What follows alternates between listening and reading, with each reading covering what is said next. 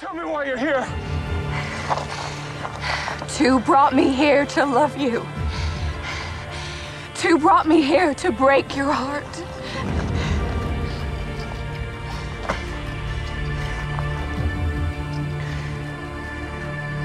I'm glad you're cured of me. I will not be pushed, filed, stamped, indexed, briefed, debriefed, or numbered. My life is my own. They're frequently dumb, but they're sometimes astute. They're always emphatic on a degree absolute. They're breaking the prisoner right down to the root. That whole TV show on a degree absolute. If you like lava lamps and weather balloons and whack ass inflections from Patrick McGoohan, Chris and Glenn made a podcast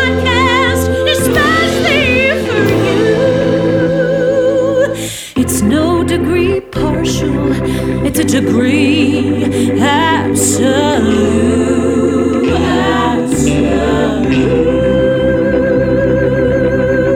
absolute. Glenn, what do you call it when um, you get some some recording of nothing, of just background, so uh, that when you're splicing tape, it sounds natural, so that you can cover up the, the gaps by layering a little sound bed of room tone, like The like tone of a room. under- Yeah, how do call that room tone, Chris? yeah, that's what you call it. Mhm. Not an ambiance anomaly. Not an ambiance anomaly, no. no, Okay. Not a great fucking big Well, hole. in the village, they're called ambiance anomalies. Yep, they have to do with the weather. There's a movie called Holes, right? There's a movie and a book called Holes. Yes. Different from Tremors. Different from Tremors. YA. YA book about a kid who was forced to dig a lot of holes. Tremors seems to have a good reputation. I know I saw it, but I don't really remember it. Oh, it's a lot of fun. Yeah. Kevin Bacon and Fred Ward, I think. Yep. Yep. Can't remember who directed it. And they are attacked by uh, organisms called graboids, which, you know, is one of the one of the better one of the better monster names out there. Sure. Get your blobs, get your graboids, They're called graboids because they sneak up on you and bite you. grab your boy. hmm Since we're doing this over Zoom, I know no the, the listener can't see this. This is really just just for my benefit, but I want to ask you, please, if you could avoid, don't look directly into the camera as it can come off as hectoring to uh, a potential mate or a or a podcasting partner. Yeah, that's my. Uh, I got to watch out for my gene splicing, whatever it's called, blink blink technology. I can't remember. We'll Gene. Simmons therapy. Gene Simmons therapy. Gene symmetry therapy. Sorry. Bleed all over the mic. You uh, get your tongue sort Mm-hmm. of surgically altered so that you can say offensive things to Terry Gross, Yep. leading her to conclude your interview ahead of schedule. And then you make a comic book where you, your blood is part of the ink. That's the whole thing that they did. You don't have a, a copy of that I don't. I don't. at the cabin. That one's in your storage unit. so we did back half. Yeah, we're back in prisoner Part territory, two. prisoner adjacent territory, although I would argue that this gets less and less prisoner adjacent Mm-hmm. as we go. You know, I said last week that the show got better as it ended um, because it gave us the answers, you know, and that, that assertion was based entirely upon reading a plot summary, which did not accurately convey how much self indulgent faffing around there is in this uh, latter half uh, as we go, as we make our way haltingly toward the fireworks factory. Yeah, I'm still a little a little puzzled, and not in uh, not in sort of a fun end of 2001: A Space Odyssey or end of Fallout kind of way, where I, I want to duel with you over our interpretations because I don't think I could. I don't think I could summarize what what happens in the final episode. Yeah, the whole thing takes a big dip with Schizoid, a a an episode that doesn't make any damn sense. Um, but I I think it starts to crawl back a little bit with the final episode, Checkmate. But oh boy, this is not good. But we'll have fun talking about it, Chris. Yes, yes, yes, we will. Ugh, I usually have a little more. Got something more in the tank. This uh, this depleted me. This also depleted me. So I think Gene Simmons therapy is is absolutely the best. I'm gonna stick to that. That's blah blah blah. Why are we doing this? Well, it's because in 1966, Patrick McGoohan started the long-running TV spy series Danger Man, resigned to title that show's popularity to create a new series about a spy resigns from government service and wakes up in a mysterious, inescapable village where each resident, well, many residents, are referred to only by their numbers. Surreal and provocative, silly and pretentious, ahead of its time, and innately and unambiguously in love and lavishly of its time. That short-lived, long-tailed series was called The Prisoner. Yeah, it was. 2009 much of that shit happened again, minus Patrick McGoohan. We don't have any non-numbered people in this this village, right? In this, No, this that's true. desert village. Uh, no, they stick to the story on that one. Again, McGoohan's are Caviezel's, McKern's are McKellen's, Foods are Raps. Mm-hmm. A little disappointed by the um, severe drop off in rap related content in the final three of these six episodes, one, Glenn. Just got one callback at the very end. When last we left our heroes, where did we where did we break it? Where does where does uh, episode three leave off? Oh, who knows? There's a knows? Um, rescue from the clinic, a very abbreviated retrieval mission inside the clinic that we don't even see that much of. It's kinda- yeah, cut like a trailer. undercovers and blah blah blah blah blah. Maybe if I look at the titles of these episodes, it'll help me to remember where they break. The way these these titles pay homage to a title from the original series episode, but in a hip single word way. Mm-hmm. It's a little annoying, right? Yep. Harmony, Anvil, Darling. Okay, so we're starting with Darling. Starting with Darling, which, if I remember correctly, is the one where he goes into a different body because McGoohan had to peace out to make Ice Station Zebra. And uh, this is the Correct. one where there's like really should be Ice Station Zebra, but I fucked up the joke the first time and I never went back to. And now now we're stuck with half a joke, which Yep. is is story of our life. perfect. Yes, yes. This is the one where like they use to try to get him to uh, try to get women to entice him, right? To break his spirit with uh, l'amour, which um, Right. you know, in, in the same way that we found out that number six prior to his abduction in the original version was uh, betrothed to Janet. Janet, I forgot about Janet. How could I forget about Janet? Took out to pick up Janet's birthday present. Hope she likes it. Oh, must go to the dentist. likes it. La da da. Um, okay, so uh, Chris, throw to me with the uh, what we do with this. Welcome, welcome, friends, once again to the private Chris, personal you by sound hand. like your spirit has been broken. Yes, I've I've been rovered. I've I've been generaled. Mm-hmm. I've been caviezeled. I've been caviezeled, man. Yep. I, I had Mel Gibson make a movie starring me in Aramaic, Glenn. uh, nevertheless, I welcome you all to the private, personal, by hand, tangent tolerant, but properly punctuated punch card driven podcast where we take this unclassifiable and unforgettable television series, The Prisoner, and its idiot offspring, Yeah. and we Push it like a pillow into the sleeping face of our coma mom. of who? Our coma mom, our mom in a coma. Oh, coma mom, coma mom. Yeah. Uh-huh. Okay. All right. All right. I, you know, I got to give you a five. I'll take it. We file it like we're the thing that Lucy looked into about Michael. At one point, she says, "Michael, I looked into your file." So right there, boom, it's right there. It's given. It was giving, and I took it.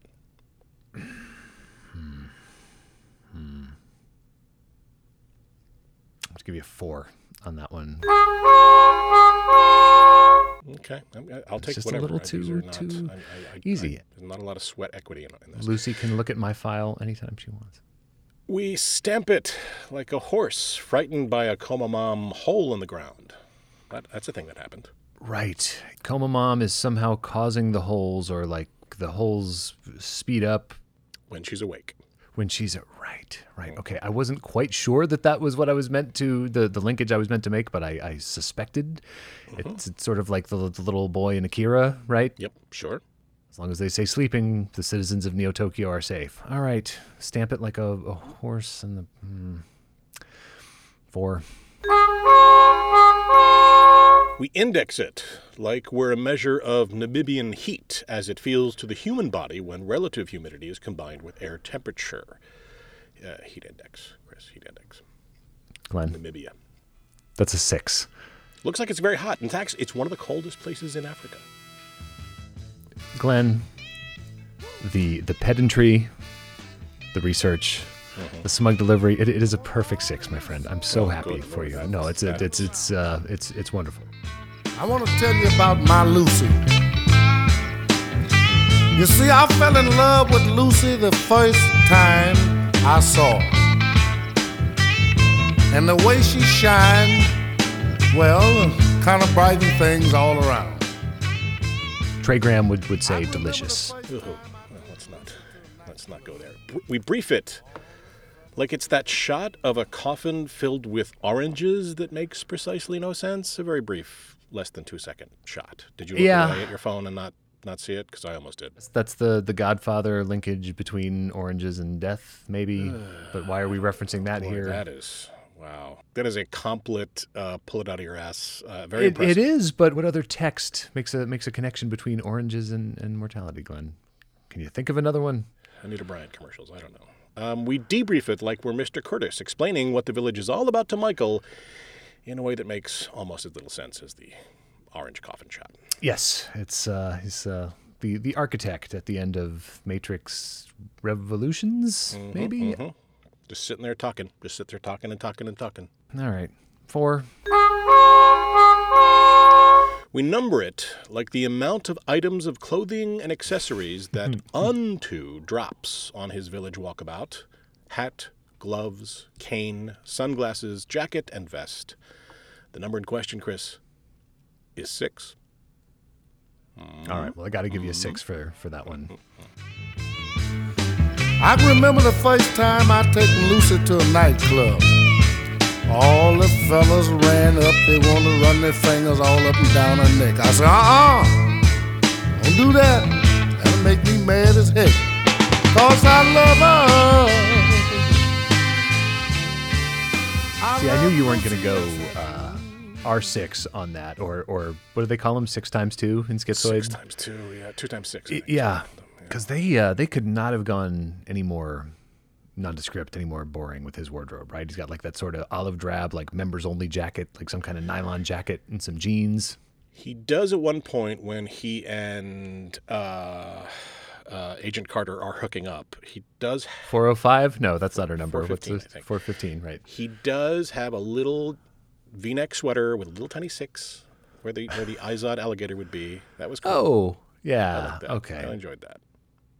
Again, we will take the crumbs. You know, we didn't mention too much about Jamie Campbell Bower, who plays 1112, but this kid is a very young kid, and he has already been in a bunch of franchises. He uh, was a vampire in the Twilight franchise. He was in the Fantastic Beasts franchise. He was Arthur on a British series called Merlin, which I liked a lot when it started. And uh, most recently, he was uh, one version of the Big Ben on season four of Stranger Things. So this kid's been around. Okay, which you were you were just discussing with our man Big Ron. Mm-hmm. Yeah, so I know Twilight. I think the first Twilight was 07, so that would have been the year before they shot this. But those other things are all substantially post Prisoner 09, right? Uh, Merlin, I think, might have been earlier. I think he was younger there. I'm not exactly sure. It's been a while. I mean, he's he's fine. He's, He's uh, perfectly fine. He's yeah, perfectly like fine. he's uh, he's not irritating. There isn't a lot of connective tissue uh, in any of these characters so that you understand why a person is having a given emotion in any given scene because there is no through line to these characters. In the way this, this thing is edited, they just appear and say a line and have an emotion and then disappear. It's um, disconcerting. I keep referring to this um, alleged floated Christopher Nolan feature version of The Prisoner because this really feels like like someone studying the filmography of Christopher Nolan and just taking all the wrong lessons away from it, from the sound design to the editing style to the the bombast. hmm I know we're not entirely on the same page here. I like that kind of pretentious style, and I feel like you know limiting the volume of jokes makes the when we do get a joke, it, it lands a little more powerfully. But I watch this and I'm like, maybe this is what Glenn is seeing when he watches a Christopher Nolan movie because this is a drag. There is a self seriousness here. There is a lot, you know, we, we get a lot of people t- pontificating about, um, well, not philosophy, but, you know, the nature of humanity in a way that, to, to be fair, is straight from the text. I mean, like, if you, this is part of the deal, especially with the final couple episodes. This, it's straight from the text Right. about humanity. You know, and and and I think McKellen could do it either way. I think McKellen could put a little a little English on the ball if he wanted to, and sometimes he does, sometimes he doesn't. Uh, Caviezel just does not have that in his toolbox, right? It's just No, and it's it feels like oh, we're dumping on him, but it has to be said he's terrible in this. He just is flat, and when he is called upon to have outrage, It doesn't land. It's just uh, It made me think in the sort of ongoing project of, of realizing over the past generation that Keanu Reeves, an, an actor who was mocked early in his career, who was often conflated with the stoner type characters he was playing, and who I think clearly has over time been vindicated as a as a good actor, right? But you, you look at a performance like he's giving in, in The Matrix, in the first Matrix particularly, where he is intentionally this uh, vessel to be filled with with revelation. You know, he's our audience surrogate. We're, we're learning things as, as he learns them. And that's kind of the same position that Caviezel is in here. But boy, what a difference, right? Keanu makes that, that process of discovery funny. He makes it frightening. He makes it, and Caviezel, you're, you're just thinking, yeah, it's like you said on our on our prior episode. It feels like it's the first take. It feels like he just just saw the script a moment ago. There's no interiority. There's nothing more than what we're seeing right on the surface. Well, I mean, with Keanu, there are certain roles that match him and certain roles that are beyond his grasp. Uh, in um, uh, the Shakespeare film, was it As Much ado about nothing. The Much the Branagh Nothing. the Branagh Much ado about nothing, where he plays Don John. Yeah, yeah, yeah. Overmatched, uh, where he plays um, Jonathan Harker in Bram Stoker's Dracula. oh, I love that. If I may inquire, what in fact happened to Mr. Renfield in Transylvania? Yeah, but Speed, there has never been a better match. Like his chemistry with Sandra Bullock, his fitting into that character, who yeah is a little stiff, but like that's like he found it. And I, you know, I haven't Yeah. seen uh, uh, the the Jesus film, um, and I haven't seen him in much actually he's Yeah, in nor much, but I.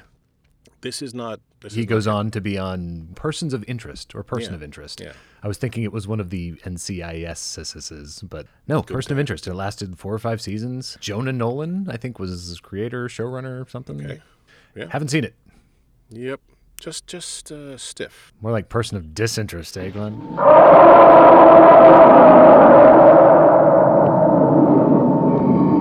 Anyway, let's get into it.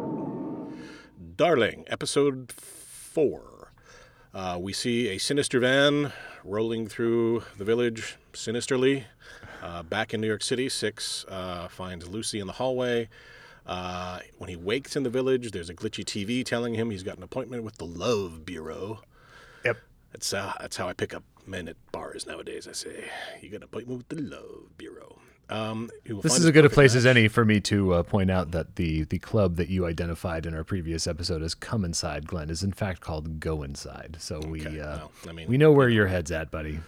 Yeah, what can I say? Um, so again, we get these tiny little scenes where nothing happens, where no information is conveyed. They're just there to just break up, I think, the action. So two and eleven twelve go investigate the hole, which again should be more fun than it sounds. And then um, they just say there's oblivion down there. Uh, we learn that in his matching.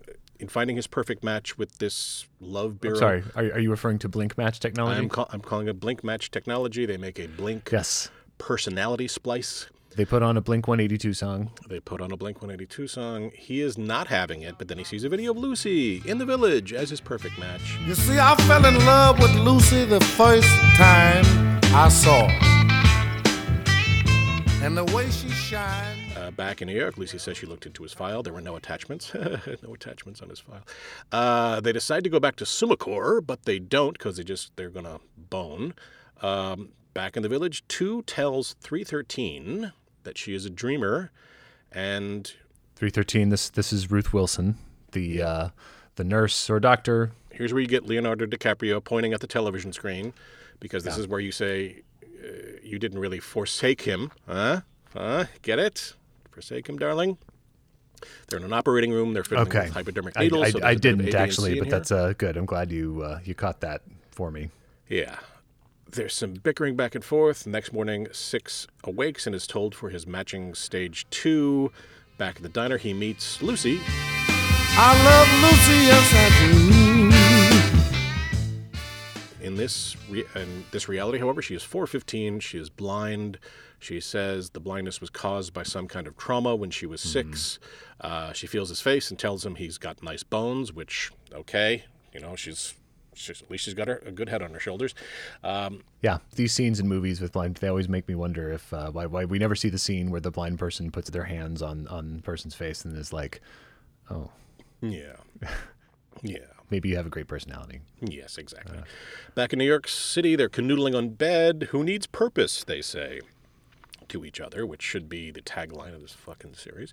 They have sexy times that kind of bleed into each other in both realities. Um, and I just sat there thinking, this whole show is wrongly considered and is abortive in its uh, execution. But y- there is no moment that could not depart more from the spirit of the original series than Six getting his bone on. It's just not. It, it. I don't know where it's coming from. It doesn't feel. I know uh, Patty McGee was was ill for a long time before he finally succumbed, but. Um, do you think that watching this is what finally did him in, Glenn? Do you, do you think he happened to tune in and saw number six rolling around on the bed or on the couch with uh, the the magnificent Hayley Atwell and Yeah. uh, just uh, spontaneously combusted? I think it's a plausible theory. It's entirely. You know, I, I, I wouldn't rule it out. It doesn't. Uh, you know, melt steel beams. But uh, who knows? Who, who knows what uh, what finally sent him over the edge? But this is just. You know, and uh, kiddies are watching. This is what his excuse Yeah. was. It relieves the feelings. Uh, he calls her Lucy. He tells her they know each other. Then he's, you know, smash cut. He's on a gurney getting rolled to the clinic, and then he's back in bed. At the Palais, uh, 2 sees 1112 swiping some wifey drugs, and then 1112 takes those wifey drugs to Nurse 313 uh, and says, investigate this. Okay, now this scene where 1112 brings the pills to, to 313. This is the first time we hear this song, uh, Leave It There, this this spiritual hymn, Bring Your Burdens to the Lord and, and Leave It There, which is going to become a motif through the final three episodes. I think even even more than uh, Dry Bones does in, in Fallout.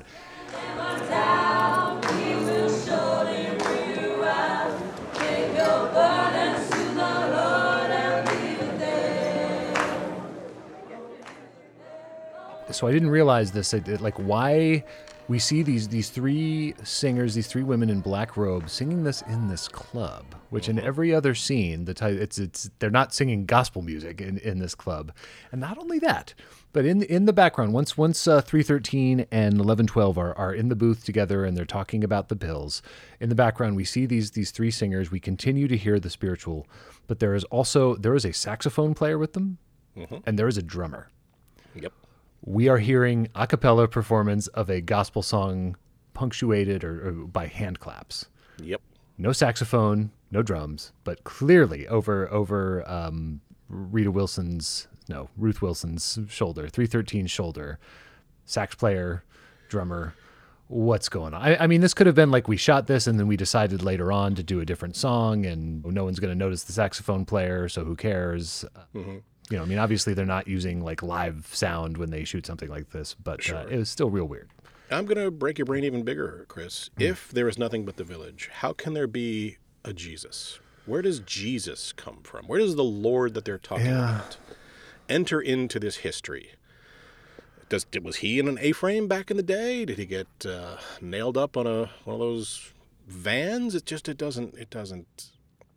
See, I shouldn't say this because it's it's not like my attention did not wander trying to get through these, but um, do do in the New York scenes, do we hear any reference to that song? Do we hear? Is it only in the village when we hear that that spiritual? I'm not sure. I think it's probably only a village, but I can't either. But I mean that that seems like an obvious point of, of connection, right? That you would do you would use a pop song or, or something that was playing when he was abducted or, or something that he would in, in the same way that um, the explosion in the diner at the end of Arrival Arrival 09 is prefaced by the the radio briefly going from village programming to the New York City traffic report.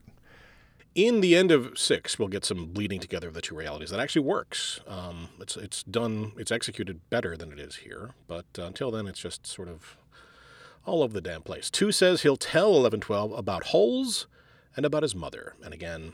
You should. That's a first draft writing that you need to go back and change. Change that line. Six and three thirteen go to look at the hole, and look down it. There is talk of cake.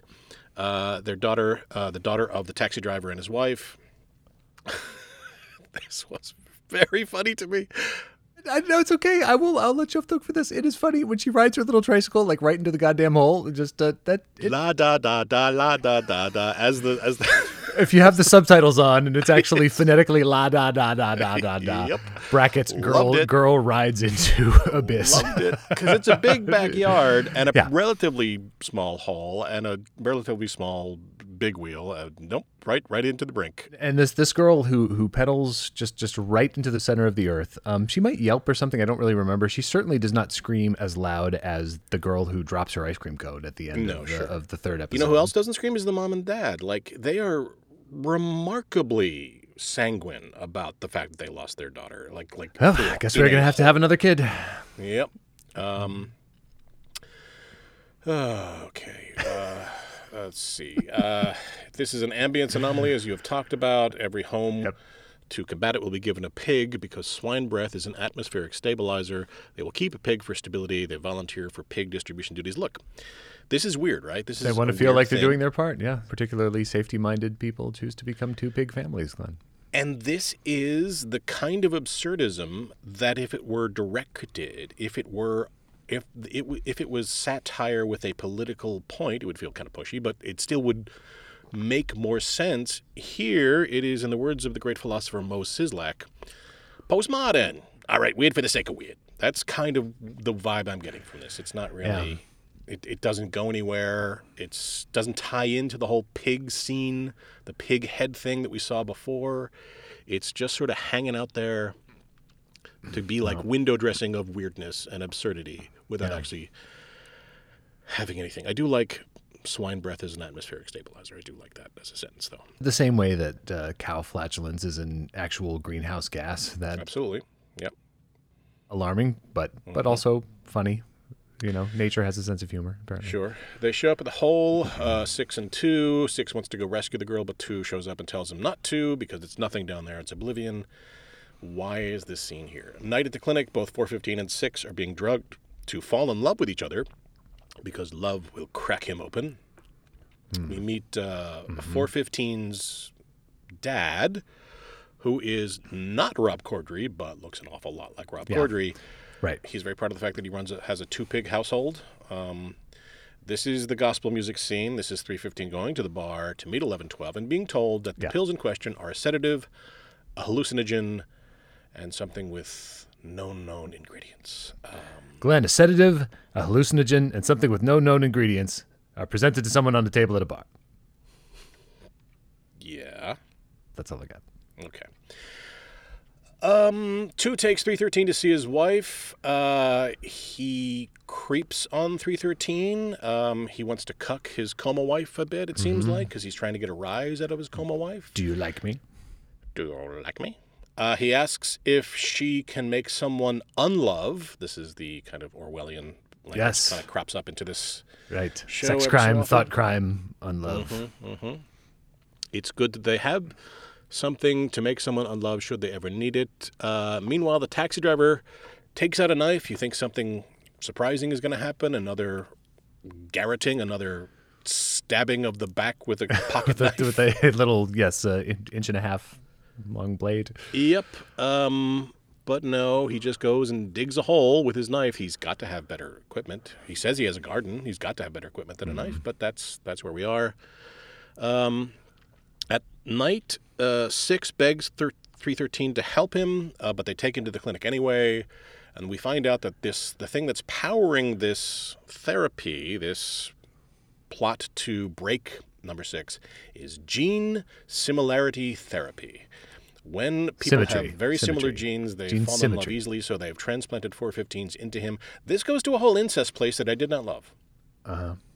Is Checkmate the one? It's it's definitely the one with with uh, Wyngarde as number two in Mm-hmm. the original series, where they um, hypnotize the Phoebe Waller Bridge looking lady Yep. to uh, be in love with number six. Is that Checkmate? Yep. Yeah.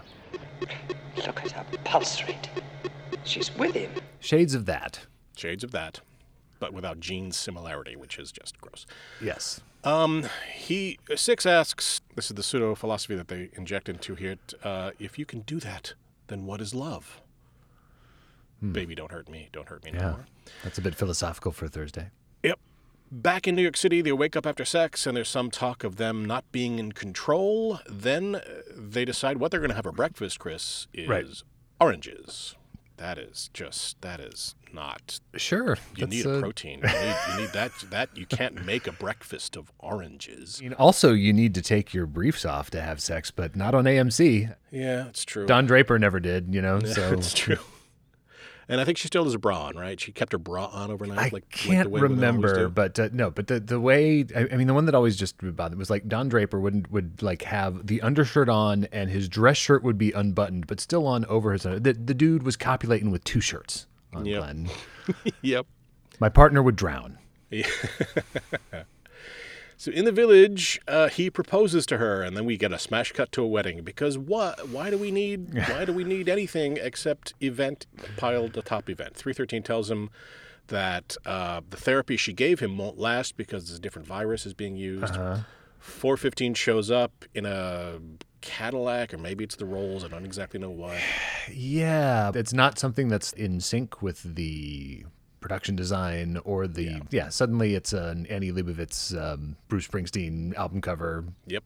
I don't know. So while this poor blind bride is getting out of the car, 313 just total plants uh, a kiss on 6. And there are these cartoonish gasps like uh, when I, I just remembered of Jesus Christ Superstar, the movie where the Pontius Pilate's crowd kind of goes like that. It's just, it's um, silly. It's over the top. Uh, 313 does not know if her feelings for 6 are real or not, or maybe it's just Gene Simmons therapy. 415. Maybe she was just listening to to Beth a few too many times. Beth, I hear you calling, and I can't go home right now. Yeah, yeah, and she needs to listen to uh, rock and roll all night and party every day to kind of balance out her Gene Simmons therapy. Sure. Uh, 415 runs into the mountain, and God bless her for a blind gal. She is scrambling up those mountains like a nimble goat. And then Rover comes, flashes at her, which is an addition, right? The Rover never used to flash, he just used to kind of roar and smother. yeah, Rover's been upgraded a little bit. She collapses. There's a flashback to New York City where Lucy is recording a video saying she's not safe to be around. You can't go back to Summakor. But back in the desert, 415 Wait, wakes is, up. is that when when Lucy says they're selling tickets to your funeral but calling it a promotion? the, it is is? that- It's a it's a little bit later, but this is the same. It's the same Okay. tape. Yeah. All right, all right. Um, 415 wakes up and eventually, this takes entirely too long, gets her to say that she's Lucy, that two brought her to the village to get her to love him, to break his heart. Back in the village, six sees the taxi driver standing at the lip of a hole, tries to talk him down by telling him to do it, which is not a good strategy. Then 415 appears, throws herself down the hole. Back in New York City, Six is going back to his apartment laden with oranges. Just he has an entire grove, Two bags. two bags of oranges. Got a five pounder mesh bag in each hand. Glenn, he's doing a farmer's carry. Yeah, so you figure he's going to make them some orange juice. Fine. That is what three oranges per glass, maybe. And then, what's he going to do? Duck à l'orange? What's he going to do? What? Why? Why? What? What is all this for? I don't know. There's a lot of good boys and girls who are going to get an orange in their stocking this Christmas. Yes, and and uh, the thing that you can't accuse six of is uh, scurvy. Um, so he sees his apartment blow up. We see the coma wife for the first time in New York City, looking pained. End of episode four. Now we get into Schizoid. This was my least favorite uh, episode. You? No, I, I think I still found it a little more rewarding than Okay. the initial tranche. Crunch. Look at you. Uh, Six runs into his apartment. We hear a recorded message from Lucy saying nobody resigns from Summakor. They're selling tickets to your execution, but they're calling it a promotion. I still don't know what that means. No, I, I, I don't. It, it's like in the vernacular of your mouth's writing checks, your ass can't cash, or s- something like that, but makes even less sense. If it came back, I'd, I'd accept it. I'd accept it, but it doesn't come back. It's just out there hanging there in the wind. There was a place that Summakor sends people, sent people, she actually says, past tense, which means that both of these things are happening more or less at the same time. In the village, Six goes up to the gates of the Palais and calls to out, and this is exactly when I wrote down. "Mm, still sucks because this Fight me like a man. this is a bit of strained acting Uh, like the I am not a number bit. Like every Yeah. bit of pain I know is because of you. To, in his defense, that is a tough line to sell. But you know, it, it, it just it just lays there. And over his shoulder we see another version of him. When we find out that this place is constructed in the subconscious and rules of physics don't apply, it makes a bit more sense. But in the moment, as you're watching it, Right. it makes no sense. Right. Um, when we when we find out that this actually is the movie Inception. Yeah. It does come a year later, but still. But where's Tom Hardy? Where's Tom Hardy and his lips in Yeah, that's all all you ever want to know. Yeah. Two goes to the seedy sex club uh, called Go In. Go inside. Go Inside. Okay. Uh, his I will admit, come inside would be a better name, but Yeah. um, no. But there's there's a neon sign, Glenn. It says "Go inside," and and I was looking for a companion sign, the the way that you know in Adams Morgan they they still have like Club Heaven and Club Hell. Yep. One's upstairs, one's downstairs. I did not see any come inside neon Mm-hmm. signs. His presence has a chilling effect as soon as he goes into the seedy sex club. There is a penny farthing bike on the in the decor, like it's Right. the worst Planet Hollywood ever. Um, he then challenges 1112, tells him the village exists within the mind, that his mother volunteered for the procedure. He gives 1112 the key to the cabinet with the pills that keep her dreaming, and then says, You get a day with your mother, and then he goes back to the sexy club. I do like that it's you know it's not like a, a regular key. It's it's a very you know big iron like Skeleton key, kind of. eight, yeah eight inch long prop key. Six, but it's not six, of course, goes over to th- 313's place uh, at night and is all, You want this, babe. I know you want this. And she's all, Not like this, not like this, which is the right choice because he is creeping on her. Uh, he goes to see her the next day. Uh, this is a different six because he's distraught over 415. He says, My head is full of nightmares. Again, not a great line, not well sold. He doesn't remember creeping all over her because, of course, it's not him who did it. Um, Right. the taxi driver turns him away and says, I don't But want fight with apparently, the again." apparently the creeping was um, accomplished its goal because later on she is offended that this uh, duplicate six does not remember spending the night Yep. with her. Yeah, well, I don't think it's. Yeah, I, I think it's a different six. It's not the duplicate. No, it is, it is. But I'm saying like like when he professes not to recall their night of passion or their night of whatever, she is aggrieved by his um, amnesia. Yeah. So they he goes back to his place and finds it's been tossed. There's a message in the mirror: "Be seeing you." So this is all he's Tyler Durdering, Durdering, Durdening Yep, to beat the bad. sure. Making soap out of human fat. New York City Michael, New York City 6, tries to get into Summakor. His access is denied. Uh, in the village, he goes to the shop and asks what the receipt he found is for. It was for a knife. Uh, he sees his double, chases him down. He is helped by a trail of blood because his double got hit by a car. Then the Tyler Durdening of it all becomes clear as we see the whole scenario. His not double, who doesn't exist, wants him to kill two because apparently this not double is the representation of all his kind of baser desires, his more violent, beastly desires. Yeah. They have an exchange between six and two, you know, who is who, and you will assassinate me. And then two decides he's going to go for a walk and litters the ground with clothing as he walks. And this is all it takes for him not to be two anymore because he can just walk out and go on his little walkabout and nobody thinks of him as two. He is now unto. And yet two issues a proclamation that the person walking around the village is a danger to the village. Two, and they do, do not let them claim to be two, and you will know that they are not two because they are not two. Yeah, yeah, but why would you do that? Why would like why why wouldn't you just if you just want to be not two, then don't send everybody in the village after you. It's been 20 years since I saw the Charlie Kaufman movie adaptation, or the mm. Spike Jonze Charlie Kaufman. But when we get to the Tyler Durdening reveal of this, that's all I could think about is you know Nick Cage playing the twin of Nick Cage, and one you know telling him that uh, your screenplay idea for a serial killer with multiple personalities sucks. Yeah. I feel like we're actually watching that manifest here. Some bro in you know 99 they watched The Matrix, they watched Fight Club and they just regurgitated the dumbest shittiest uh, amalgam that you could come up with. Yeah, it's it's base. In the village, eleven twelve gives his mom a wake up pill. We cut between her waking up in the village and waking up in New York City. A disheveled two goes to the village shop and asks for cigarettes, and there is a very long scene about smoking and vices, and there's like a little frisson between him and the shopkeeper going on there. They're looking at each other's lips in a way that uh, seems to be meaningful. But Okay, so you that just, you, you just read that as like an attraction subtext. There's subtext here, but I don't think these two actors are in agreement on what the subtext is. Exactly. It's just going on too long. There, I think what they both thought is this scene is going on so long, there has to be something more going on. And so I think McKellen decided there'd be one thing going on, and the other actor decided. right. But when he's like, uh, you know, are you sure you don't have cigarettes? How will you know if you don't check? And then the guy, and I mean, they're right below the counter. yep. It's not like oh, I have to go in the back room and move some boxes around. It. Nope, they're they're right there. So I was like, okay, this is like a password counter password kind of thing to get the cigarettes, or or you know, this is some agreed upon secret communication that. But then that it does not pay off. No, anything. it does not pay off. Is the also another log line for this show. Um, I had misremembered the uh, point of this.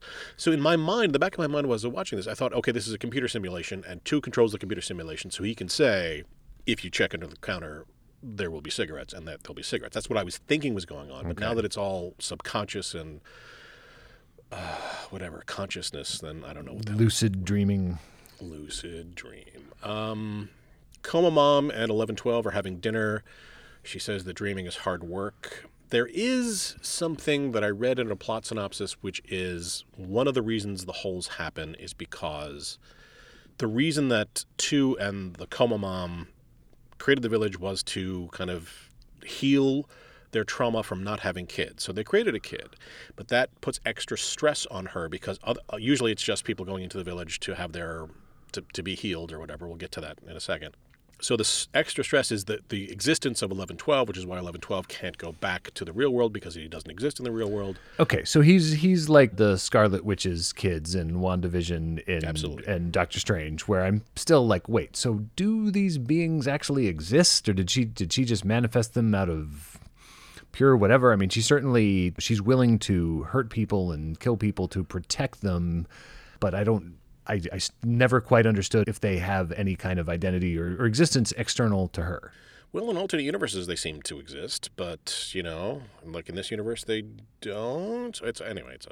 It's you know. I like the idea of of eleven twelve being this purely uh, subconscious being that is nevertheless has acquired its own has, has become self aware. That's kind of cool, I guess. It's it's just another little little crumb here that that isn't uh, Lots of crumbs. is not Pretty part crummy. of a satisfying It's a very crummy show. Is my baked treat. Uh, I started. I, I kind of my notes get a little hazy here because Yeah, it's so hard to pay attention to this. just- Um, six meets two or unto. They talk about the alternative six in ways I don't rightly understand. They don't call them two times six here, but then when they do call them two times six later, everybody knows who they're talking about, and it that doesn't make any sense. Uh, six tells three thirteen that there's another version of him. Uh, Caviezel is particularly unconvincing in this scene. I wouldn't believe him because even if it was physically possible, I would still wouldn't believe him because he's just not selling it. Yeah, and we, you know, what's what's weird is that visually, there's nothing to capitalize on the the sight of the two Caviezel's or anything. And I mean, I, you know, of course, technologically in 2008, 2009, when they're making this show, this would have been no big thing. You know, in the in the way that um, Schizoid Man, the episode from 1967, the gimmick still seems kind of cool because you know they had they had to shoot every scene twice and mask off part of the frame, and uh, you know, so there was a, a high degree of difficulty. And but you also appreciate the performance that McGoohan is giving, and the way he is, you know, genuinely rattled by the the presence of a fully convincing doppelganger. Oh, very good. Very, very good indeed. One of number two's little ideas, I suppose? Where'd they get you? A people's copying service, or are you one of those double agents we hear so much about these days? We just don't get any of that here. Like there just isn't any gimmicky fun. I mean, I guess because you know, like one Caviezel is lame enough, but uh, it's like multiplying zeros. And I'm sure, I'm not sure, but I would suspect that the showrunner of this particular sh- series and the directors possibly are thinking, you know, this is dream logic, right? We don't need to have an emotional through line. We don't need to connect these characters scene to scene because you know it's this world shifts. This is this is Wonderland. This is like everything changes so quickly here. But th- there is no dramatic stakes, chops. There is no nothing to kind of ground this series in the real. We just get we just get people having emotions that do not connect to the emotions they had in the scene prior to this. It's it's frustrating. Uh, back in New York City, six Michael, and I think this is the first time we hear his name, Michael, or maybe we heard about it later. I don't know. Uh, tries to get a card to access the purpose floor. I wish there was a purpose floor in, this, Yeah. in this show. The access guy is the shopkeeper, and he impresses him by predicting what he'll say based on what uh, he said in the village. The uh, taxi driver and his wife are entertaining unto with cake. There's a cake callback here. That's their move. I guess. I guess it's like this is. So here's a through line. We're grappling for a through line here, and I guess that's it. Now this, I don't Yep. understand this at all. They say he could He be uh, misquotes uh, Agent Dale Cooper when he says something about damn fine cake. damn fine coffee and hot. That's not the line. It's pie, not cake in Twin Peaks. That's, that's what I'm saying, Glenn. Okay, all right. They seem to me to be kind of over their daughter's death. I mean, at one point she looks at an empty, you know, crib or whatever, and, but that's supposed to be. But again, these people are not having human emotions. I know. It's just you take the crib out of the room and, and she's fine. The authorities come and chase after uh, Ian McKellen's stunt double because I don't think Ian could. Yeah. McKellen could move like that. He's pretty pretty spry, and they're they're again shooting at him. Why are they shooting at him? Yep. Uh, Coma wife is walking through the garden, and another anomaly shows up. Unto tells 313 he's going to show her another place because they're both in swings.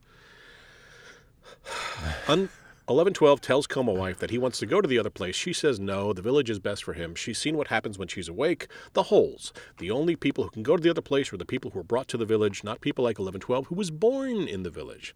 This upsets him. He throws the key into the sand for a minute and then immediately goes back for the key without him having anything that kind of changes his mind. It's just time passes and he decides to go back for the key. Uh, one of the sixes goes to 313 and kind of schmoops on her, but there's another six peeking in. He is cucking himself. Uh, she runs into the desert. They actually start to canoodle on the bed, and then she looks up and she sees other six standing outside the window, I guess. But he's right at the window, looking. Yep. It doesn't connect to anything that we've been following, but I mean that would be a creepy thing. That like you can imagine something like that happening in a nightmare. No, sure. Right? Sure, sure, sure. But I guess I will say, I'll give this much to Caviezel. You can tell when he is six and when he is two times six, right? Just because of the way they hold themselves. So that's good. That's that's a smart thing. That works. Um, so two times six, which is the name they have for the assassin six, finds out that eleven twelve from eleven twelve that two is at the village church. Then one of the sixes, we don't know which one, visits visits two at the church. Then two gets what I'm sure Ian McKellen thought was going to be his Emmy clip, because this is an extended monologue about how we make pornography and call it news. And it just goes on and on and on. It's about how he wants to, you know, overcome the savagery of man, Yeah, uh, and how the coming war is feels very Patrick McGoohan though. You can't say it doesn't. I suppose. You know what? That's a good point, Chris. Now that you say it like that. I mean, because he does say that the coming war is not uh, technological; it's psychological. Psychological. Psychological. Um, we are led to believe that two invited six into the village to assuage his own guilt. It's entirely possible, though, that two invited two times six into the village to kill him to assuage his guilt. I, I can't tell because the show doesn't tell us, and the show doesn't. And what does it mean when you invite someone into the village to kill you? Like if you're killed in the village, do you die in real life? Well, we know that that's not true because, you know, Coma Mom eventually will die in the village and she's fine. She is just peachy. Okay. Stakes. Stakes. Uh, six, two times six goes to kill two, but six urges him not to because it will take the thing that keeps him from owning us, our conscience. Don't make us become the thing we fear. We are one. We can defeat two. Definitely good to say all this out loud. Yeah, I, mm, it's it's you know, and, and uh, I, there is a residual thrill I get when six says we are one because I keep thinking there should be a number who is number one, and this is not what this show's about, but maybe that's what they're trying to go for here. Yeah. Six leaves, 11, 12 finds the key because, hey, who cares? I threw the key away, now here's the key. He gives the pills to his coma mom. Uh, two goes back to the palais. He six his goons on the shopkeeper who is accused of being the guy who impersonated two.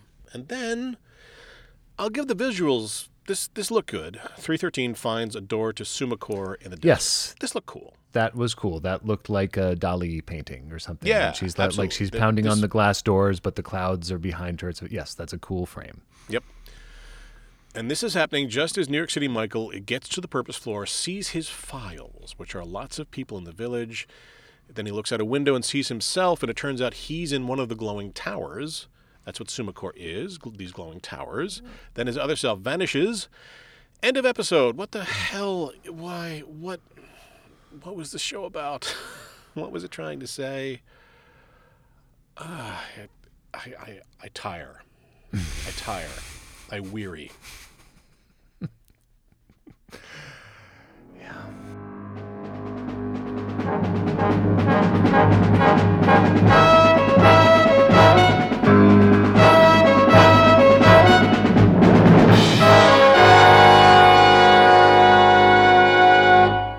Big finish. Checkmate. New York City Michael is told his car is right outside. He's going to see Mr. Curtis in 44 minutes. The woman telling him this is the woman who winked at him on the bus back in the day. Right.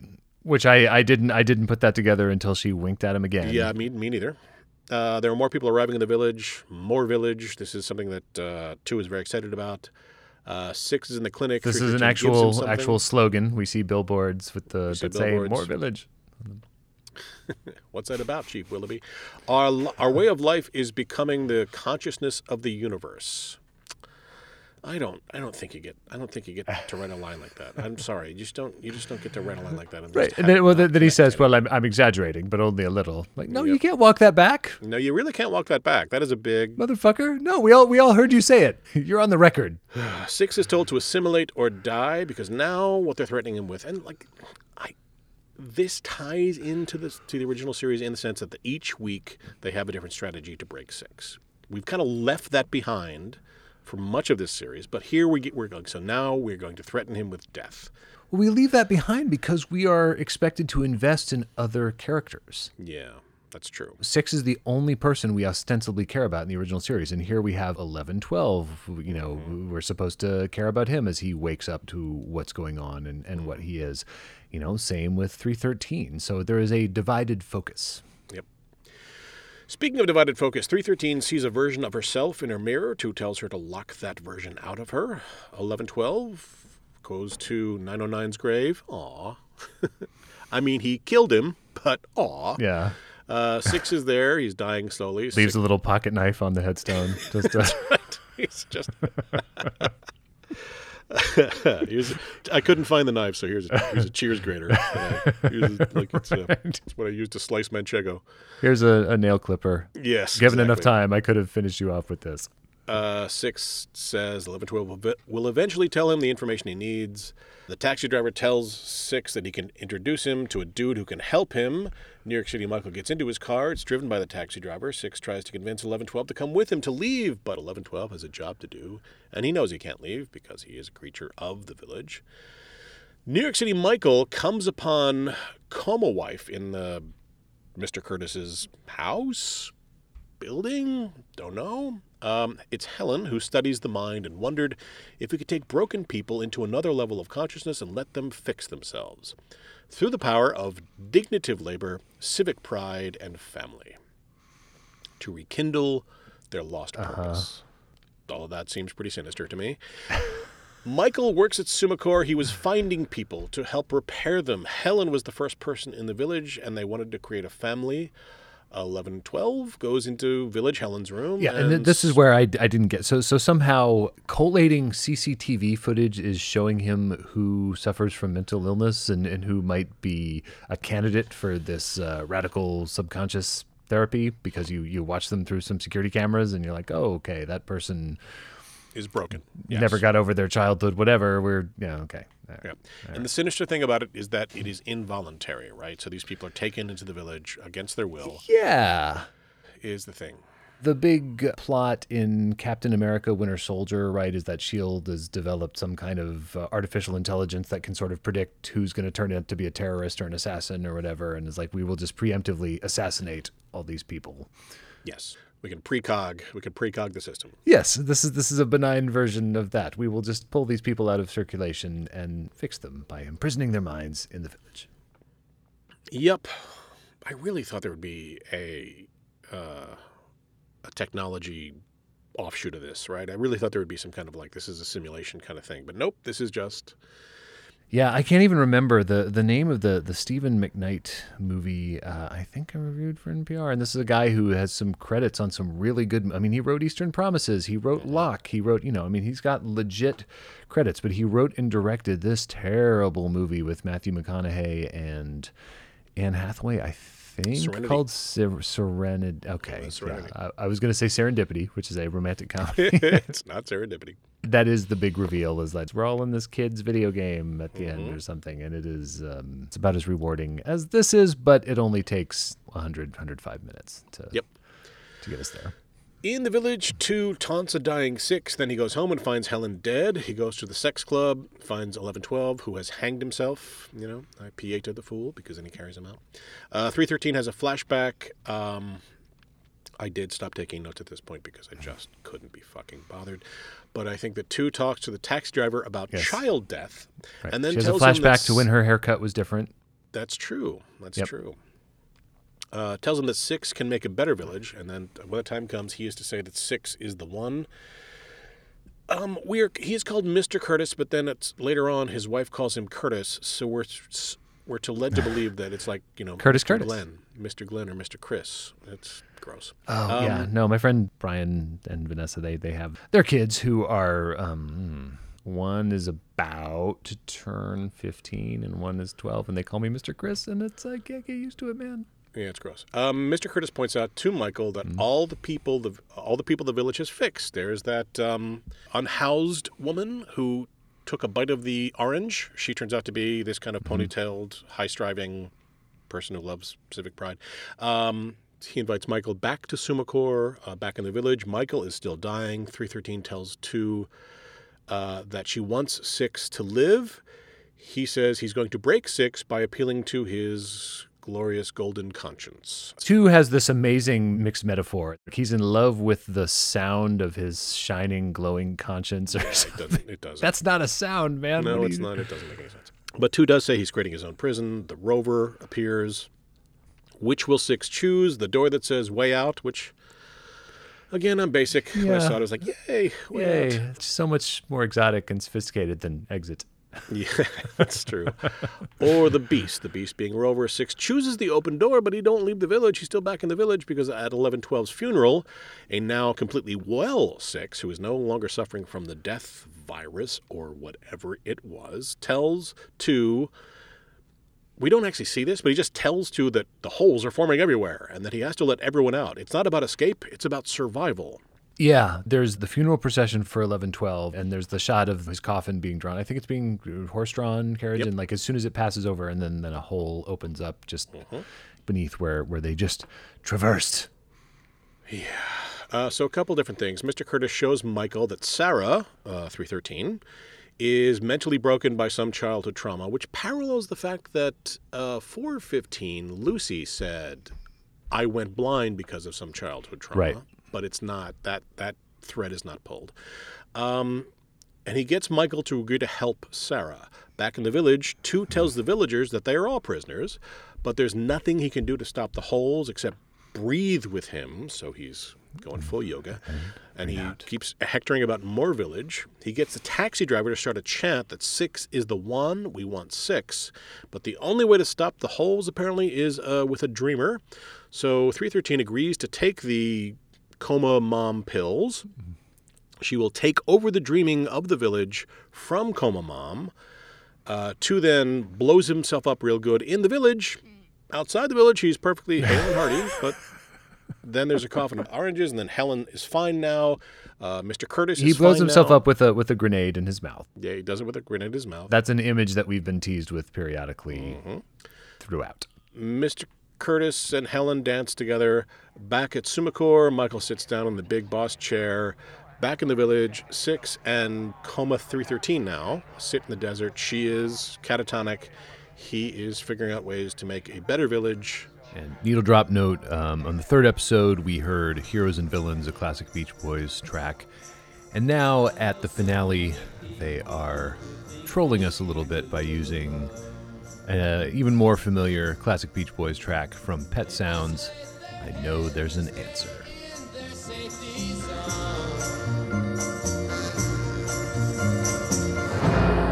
There are people here. Good people. Whatever they've lost. Hmm. Funny, isn't it? Took me all this time to see how beautiful it is. Hmm. What if. Oh. It has to be possible to do this the right way. Yeah. Make a good village. I think I could do it. I think we have to try. Whatever they cost. Now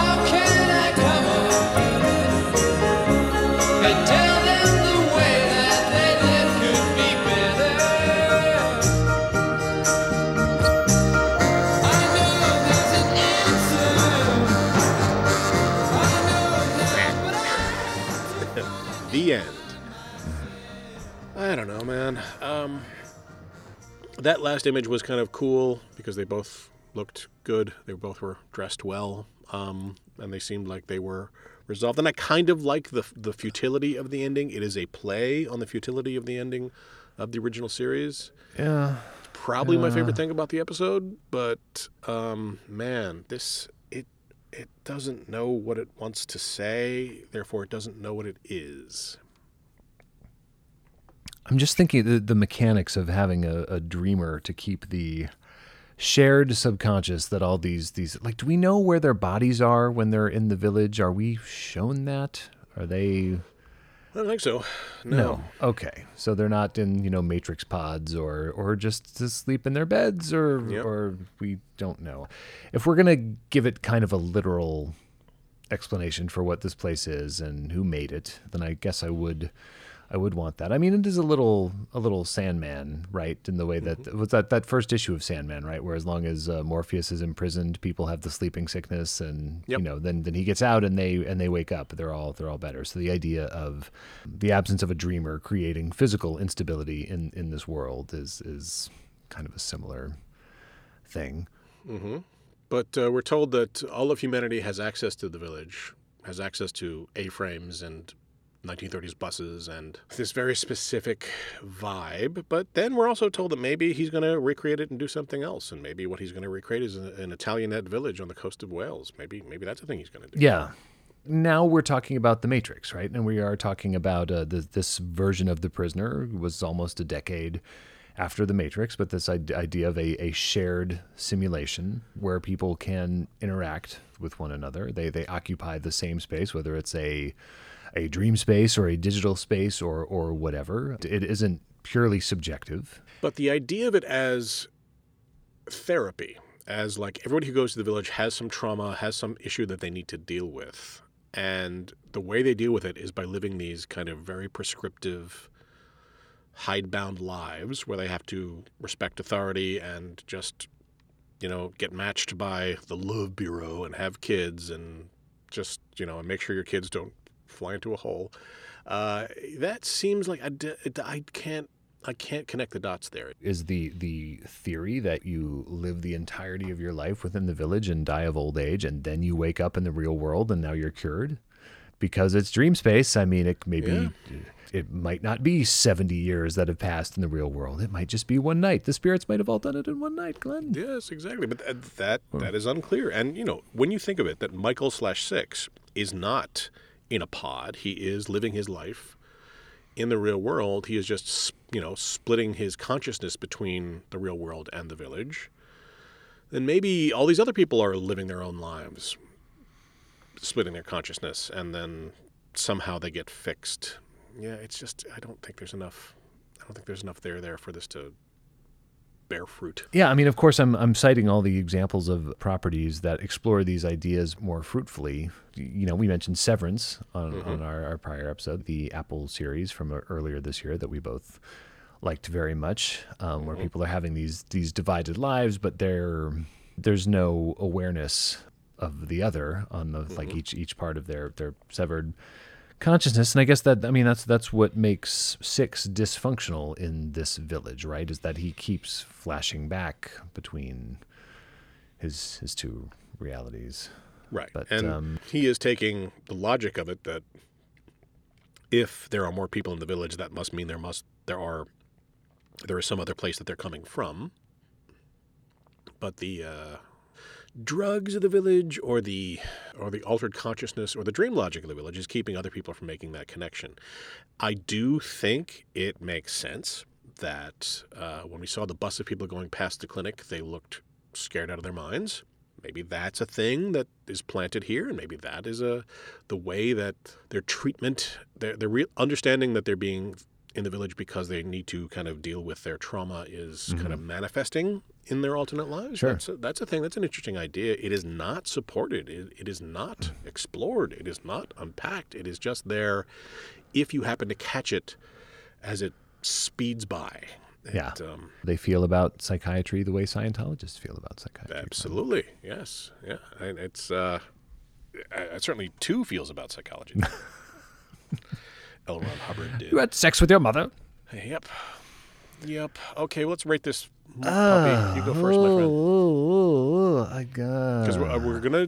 I think we rated like the first three. Let's rate the last three, and then let's. Yes, do, I know. Really, an really should have should have graded the first three incomplete, obviously. But I guess my, my I, I'm going to go 2.5 for the latter tranche of episodes, but that averages out to a 2.25 overall. 2.25 out of six, which I think is generous. Yeah, I think it's And, two. um, you Uh, I'm gonna do The fact that we like we get we get no Hayley Atwell for these these final.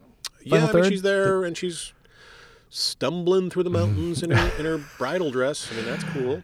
Uh, Uh, yeah. one point five for the last three because I hated Schizoid Man so much because it just it just annoyed me because it is it does feel like bargain basement Fight Club, and then two for um, the series as a whole. I just didn't uh, as much as I love the trappings and the echoes. I just don't feel that even the Ian McKellen of it all doesn't salvage it. He should at least be a fun, intriguing villain. But again, his motivation, scene to scene, episode to episode, is just not made clear. He is just playing scales here. Like I, Yeah. I mean, there's there's a floor on how bad he can be, and this is pretty much it. I mean, he he can't give a. Uh, he sells these like these incredibly dumb and vague things that he's he's given to say. He he sells it, but but that's all. That's just technique. You know, this is just just a guy who has trained and trained and trained, and um, we're getting him at minimum power. Be minimum strength. Minimum strength, sir. Yep. And it just makes you, even if you, well, if you never saw the original Prisoner, you, this would never occur to you. But if you have those scenes between McGoohan and McKellen, like even though McKellen was getting his lines like 15 minutes before he went on in front of the camera, and even though he had no idea what the fuck was going on, even though he actually suffered a breakdown during Even though and, he like had to suffered a leave the set for a week and uh, even though McGoohan actually drove him to uh, experience uh, apparently quite genuine psychological But Chris, trauma. there is a fire. There is an electricity between Yeah. these two Yeah. actors that is legit and real, and you feel like something is happening because so much is uh, uh, so much is stripped away, and it doesn't matter what their particular situation is. You just want to watch these two actors act with each other in congress with each other, as it were, so to speak, and. And here, like these two actors, McKellen and Caviezel, are just in two separate universes. They're they, they don't even connect. I can't imagine why you would choose Caviezel for this. Yeah. I, I mean, M- McKellen is, is kind of an obvious, uninspired choice, but you know, you know, perfectly. He's he's competent. The guy cannot not be competent, and Mhm. and you know, we agree. Like had it had it been Patty McGee as as two here, like what a cool novelty that uh, might have been, and maybe it wouldn't have paid off. But I I can't conceive of uh, of just just putting Caviezel in this. His Magneto is so um he he has arrived. He has a point of view. He he he arrives on screen and he is consistent but he still has an arc. Um, and there's no arc here. There's nothing. It's just individual Speaking scenes of- being thrown at you. Just just imagine, imagine 2008. Instead of Caviezel, we cast Michael Fassbender. Yeah, I was about to say number that six. actually.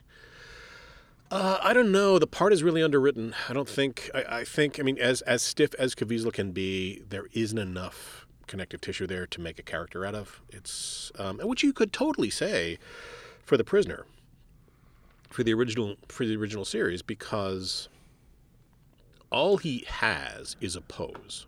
All he has is a deci- decision to rebel. But McGoohan inhabits the role so much that attitude becomes character. His resistance becomes enough to kind of get your teeth into. Yeah. And Caviezel just isn't. At any given moment, he, he he's going to have a he's going to have a reaction to stimulus that you can't predict, and that's not that's not how you create it. So who's wild enough an actor to compensate for the absence on the page there? While you're thinking about this, I'll point out that we we are going to welcome Keith Phipps on a, an upcoming episode, the the author of Age of Cage, a Yep. extended work of criticism examining the the career of of Nicolas Cage. Um, the commonality being that we are a podcast devoted to the the career of a weird actor, Yep. and uh, Keith has made a, a a study of the forty or so year career of a weird actor. Um, so why don't we why don't we start there? Can you imagine Nicolas Cage is number six? I can imagine Nicolas Cage is a number six, not necessarily my number six. He's going to be a little too big, um, and what you need is a kind of trapped animal kind of vibe. You need you need like somebody who is prowling his cage, looking for release, and and I think Nicolas Cage goes big. Um, but again, I was going to say Jack Black. So what the hell do I know? Oh boy. Do you want to tell your, your Jack Black story here, Glenn? It, No, it's I from particularly don't, 'cause 2009. Can't remember it. I can't remember. It's too long. You- you can't? can't remember it. But uh, yeah, and also I've just I've just been told that my uh, my laptop is about to die, so I need to either get A likely story. either get uh, uh, extension cord or we could wrap up. Why don't we do that? Let's do that. Okay. What's Was, next? uh, was Rutger Hauer still alive in 2009? Yeah, he was. I think he was. He was in Batman Begins, right? I guess he'd be too old to be number six. Although, really, why does number six have to be any particular age? It doesn't have to be. certainly true. Right. Uh, In fact, he should be close to retirement age. Right. 39 is probably a little young for now. Well, then again, I mean, you, you, it would make sense if, if his retirement was seen as, as premature, right? You're in the Yep. prime of your career. Why why retire now? So what is next, Chris? And next, we are going to uh, look at Brass Target from Oh, sure. 1978. A, uh, a film I have not yet seen, but uh, that cast Sophia Loren, John Cassavetes, George S. Kennedy as George S. Patton, and Robert Vaughn and, and Patty McGee, who, uh, to, to answer the question you asked me uh, last episode that I was not prepared to answer at that time, Glenn, he is doing American. Okay. Uh, so far as I can tell from, from the trailer. An armed train carrying $250 million in gold. A temptation too great to resist. Only one man and one woman stand in the way of the men who want it. He'll come for you next. I've had too much taken away from me. He's not going to take you. An incredible conspiracy is about to begin. In December 1945, America's most controversial general, George S. Patton, was killed in an automobile accident in Germany. $250 million in gold says it was no accident. Brass target. A train that will never reach its destination. Eight lives that will never be the same. Sophia Loren, You said all that counted was to survive. John Cassavetes. To me, everything's a conspiracy. George Kennedy. You'll get your gold.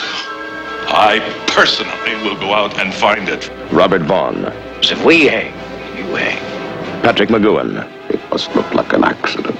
Bruce Davison. This was an inside operation. Edward Herrmann. There's a quarter of a billion dollars in gold on that train. And Max von Sydow. You wish a man killed. I didn't ask you why. A train that will never reach its destination. A baffling mystery that may never be solved. The war is over. Is it? McCauley, Stewart, Rogers, Gilchrist, they're all dead. Joyce come here for you, hasn't he? It's not me he wants. We're gonna have to put him out of business. You out of your mind if you think I'm going to kill General Patton. Kill the brass. And you get the gold. Brass target. Brass target. It's going to be nasal. It's going to be great. Yes. He's going to be he's going to be making a big swing. With Age of Cage author Keith Phipps. We're back at Patty McGee. It feels weird on the show to talk about the prisoner and not talk about Patty McGee. It feels like, you know, No, I don't like it. I don't like it. I don't like it, and I didn't like this. Um, but we're going to be back, picking apart a very idiosyncratic actor being idiosyncratic. That feels like we're coming home. Weird though, because I figured like, oh, we get to talk about the prisoner again. Nope, nope. Didn't feel like the prisoner. Didn't feel like Patty McGee. No. Felt like we were at sea. We still have to get to the Simpsons episode, which does feature Of course we do. McGee. Of course we do. I can't wait to do that. That'll be fun. All right. Well, stand by for that one, true believers. Face front. Next, uh, next brass target, which I'm, I got it on on old timey DVD. Oh uh, it is it hard to get? may be streamable. Where can people find it? We, we'll fi- we'll figure it out and we'll tell you. Mhm. Somehow. Yes. Well, till then, be seeing you. Be seeing you.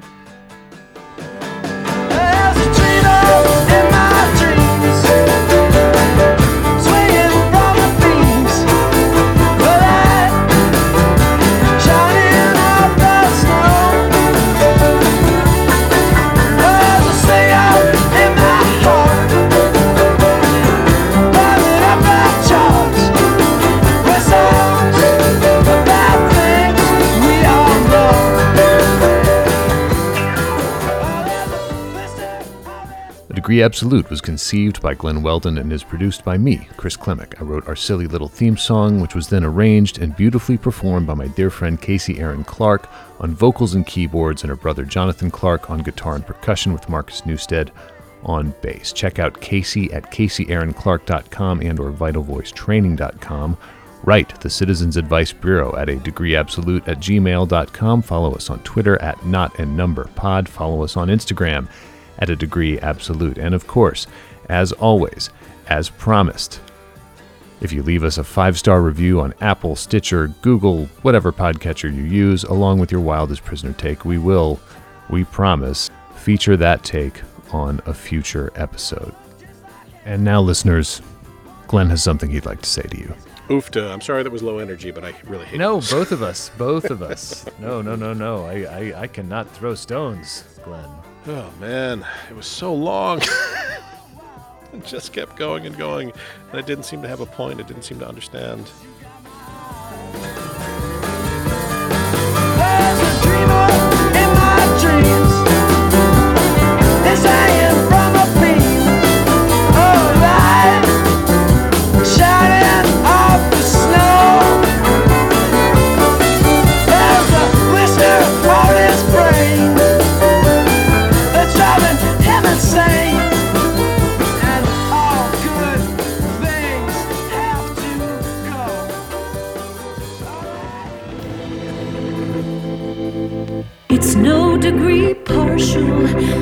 degree absolute.